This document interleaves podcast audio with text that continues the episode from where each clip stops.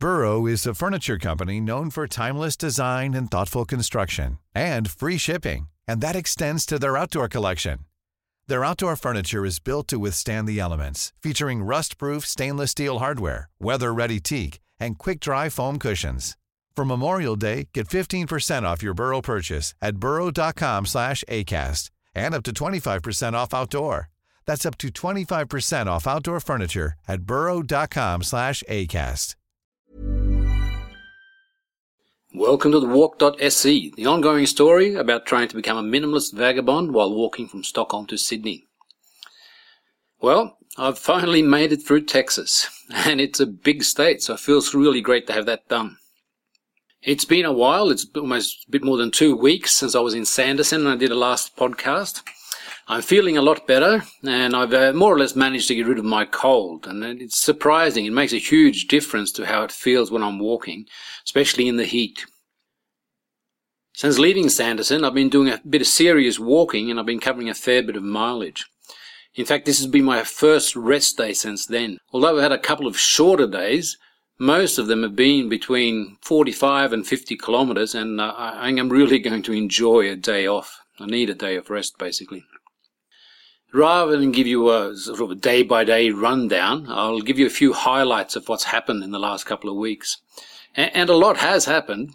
I've met some uh, really great people, and uh, in many ways, my already pretty optimistic view of humankind has gotten even rosier. I almost hate to write that or say that, as I'm uh, afraid to jinx myself for the future. It's now been 15 months on the road, and uh, I've only had positive experiences, which is really great.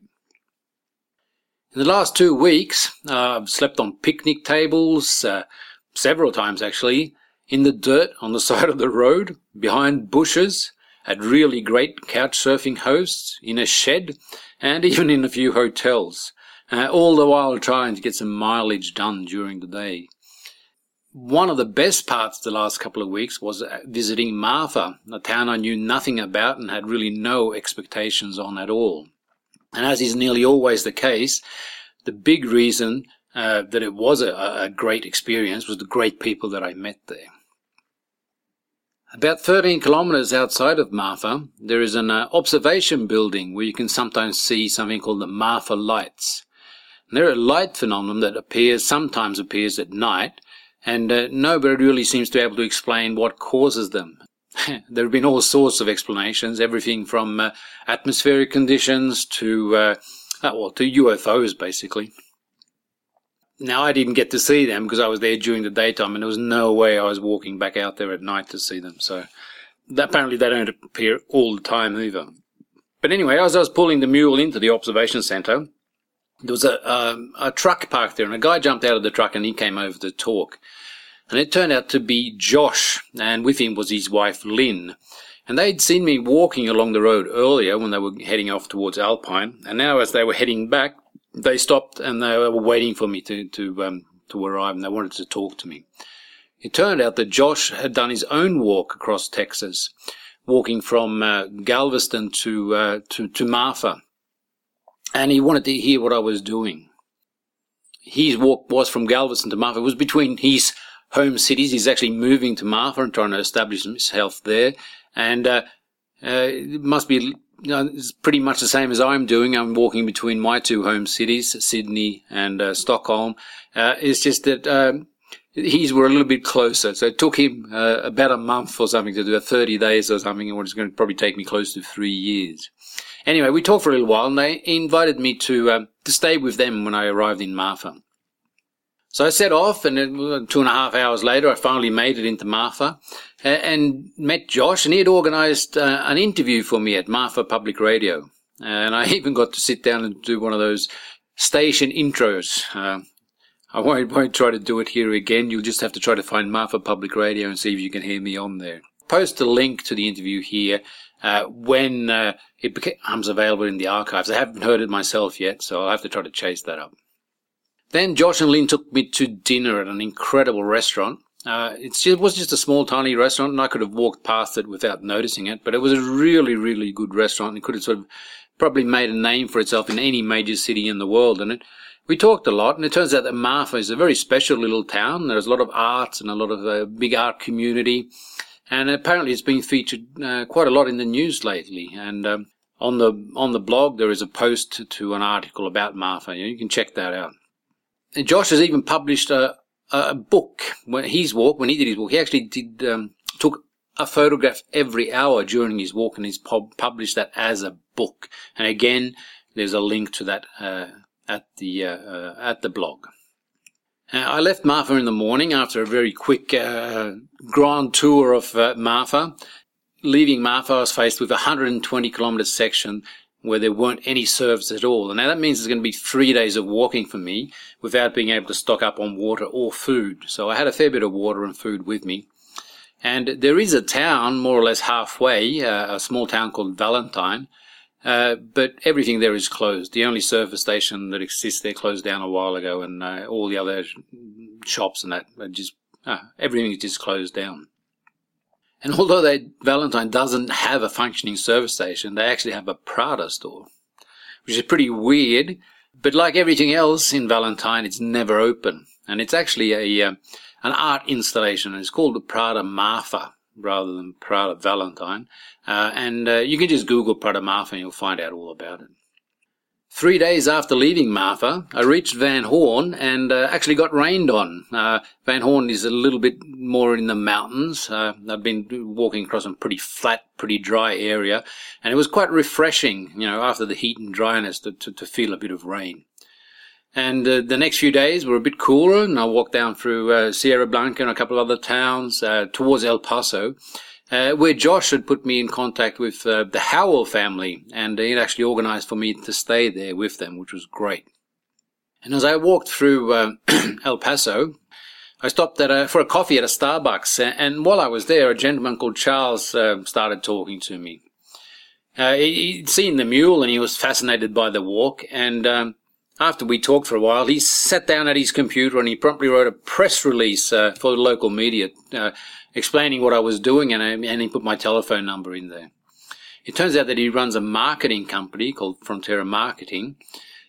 Well, not only that, one of his customers actually markets compression socks and he was really interested in me getting me to try them and he made sure I got a couple. So I've now got a couple of compression socks and uh, I haven't really used compression socks before, and it's going to be really interesting to try them and and really see what they do. Now, compression socks are meant to sort of keep swelling and uh, and aid in in um, in, circulation. So uh, you put on compression socks, and you, your feet basically aren't supposed to swell as much as they do otherwise. And when in long distance walking, they, they your feet do swell. If you do any sort of long distance running or long distance walking, you know that your feet will swell and you generally end up with like a one shoe size larger than normal.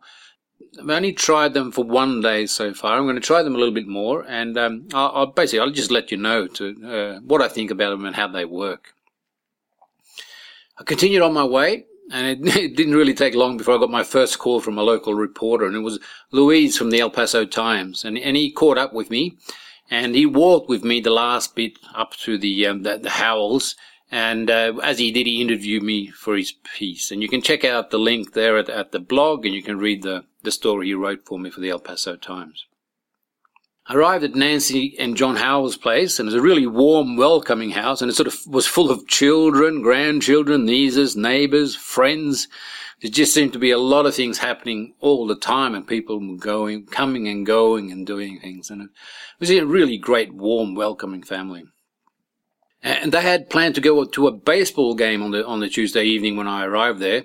And uh, they even had an extra ticket for me, which was really great. So I got to go to a real American baseball game, uh, drink a beer, um, eat a hot dog, and cheer on the El Paso Chihuahuas. Uh, and they won, which was great. So the Chihuahuas are a pretty new team, apparently. This is their first season, and uh, a fair few people turned up to, to cheer them on, and it was a great family event, basically. The next morning, I set off again, and I was met on the road by Christian from KFOX 14 and her cameraman. Uh, they did a short story and uh, filmed me a little bit, and um, it ran on the evening news, and it must have been seen by a fair few people because in the last day or two, a lot of people have started honking their horns at me and waving, and one or two people have even stopped to give me some water or talk to me about uh, uh about the um, about being on the news and what I'm doing. So that's quite fun. Uh, I continued on, and later that evening, uh, I finally reached the end of Texas and could cross the border into New Mexico. As I said, it's a bit of a relief. Texas has been a, um, a large state. It's taken a long time to cross. Uh, but now I've finally reached a stage. I've only got three states to go before I reach the uh, the western coast of uh, of USA, and uh, I'm having, a, as I said, a bit of a rest day here. I am in Las Cruces. I'm having a little bit of a rest day, and uh, I'm more or less busy just trying to plan my continued route westward. Well, what can I say? Whatever else I'm going to do, I guess it's just a matter of uh, keep walking.